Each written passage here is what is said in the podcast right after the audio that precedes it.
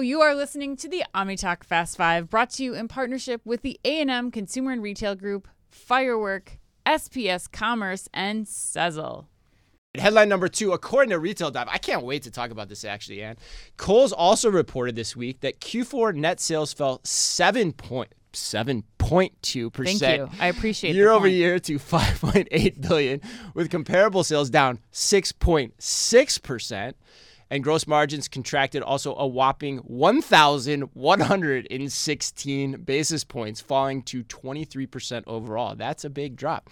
But perhaps most interesting, New CEO Tom Kingsbury said that the company is also reevaluating its pricing strategy. Quote, we know that our promotional strategy at times can be a disadvantage to Kohl's when compared to our competitors' price focused strategies.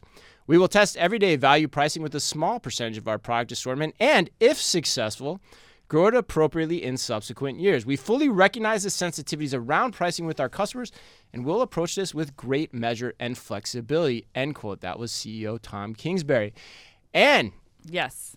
Do you think Mr. Kingsbury is right to muck around with Kohl's pricing formula? I'm curious. Oh, What's God, your take no. here? Yes, yes. I Not at all. 100% agree. I mean, uh, I 100%. loved, I loved. Um, this was in Retail Dive, right? That's I think where where we were talking Yes, about this. yes. Yeah, and Daphne, the the writer, was comparing this to J.C. Penney, and that's immediately what I thought of. Yep. Like, how many friends do we have from Target that had like followed Right. all all the team down to J.C. Penney Bought the because hype? Ron Yeah, Johnson right. was taking over and he was gonna change the way he was gonna get rid of discounts. And it, to me, it's just right. like dude, your J.C. Penney, or in this case, Kohl's, your core is dep- that's why they shop you is because of the discounting strategy. Like you take that away from them, and it's just like psychologically they're gonna feel like they're not getting the deal. 100%. And he does talk about like we're keeping Kohl's cash and all the other stuff, but like if they don't see those discounted pricing or sale, like when they walk in the door, Right. like no, it's it. They're gonna they're gonna abandon. They're gonna go to competitors who are selling things, even if the price is lower.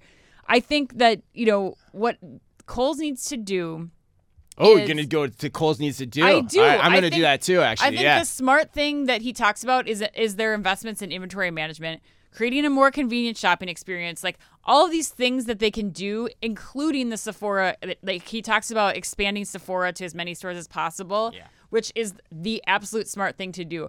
The funny thing that I thought about here is he talks about how jewelry sales are being impacted because they're putting Sephora's in where the jewelry department Oh, was. yeah, of course. And I was like, give me a break. Yeah, like, right. how often do you buy a piece of jewelry? Like key holidays, Right. maybe a birthday, but right, like right, right, right. Sephora is daily use products, Yeah. daily use Yeah. products Yeah, that, that- are getting a new customer in your door. Like, that's what you got to focus on. Make it more convenient, get better, like, delivered a promise to customers because you have better inventory Mm-hmm. accuracy. You can save sales. Like, I don't know, man. Yeah, so you're not you're not you're not down with this. No. Uh, yeah, yeah, no, I, I think you're right. And a lot of what you're saying is table stakes in a lot of ways too. That's the funny thing. And so I'm not sure that it necessarily helps the helps the flailing business model, which we talked about a lot. Right. But I 100% agree with you.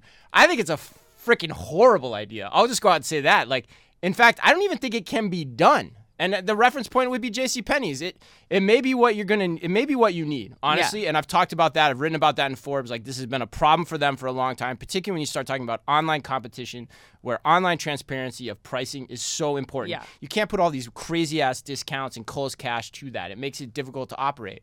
Um, but it's gonna alienate your base. Yeah. It's gonna alienate your base. My mother-in-law Marge, mother-in-law Marge, Yeah. will not know what to do. Like she'll Yeah. walk into Kohl's, she'll be totally overwhelmed and, and probably walk out. I have no idea, but that's my hunch. And so you're not gonna be able to sustain it given the loss of your core customer. Yeah. The smarter move, and I've said this for five or six years now, the smarter move would be for Kohl's to develop a new brand or a new store concept that it can be doing that leverages the economies of skills that other upstarts can't do. So you talk about things like the product sourcing it has at mm-hmm. their at, at in in their under their under their label, the marketing, the back office activities, all those things, and the aim of that new concept should be dis- to disrupt Kohl's itself to Yes. create a better version of the department store. So here's an idea: make a smaller version of Target, make a better smaller version of Target with better tra- price transparency. Mm-hmm. My question for you, Anne, is why the hell?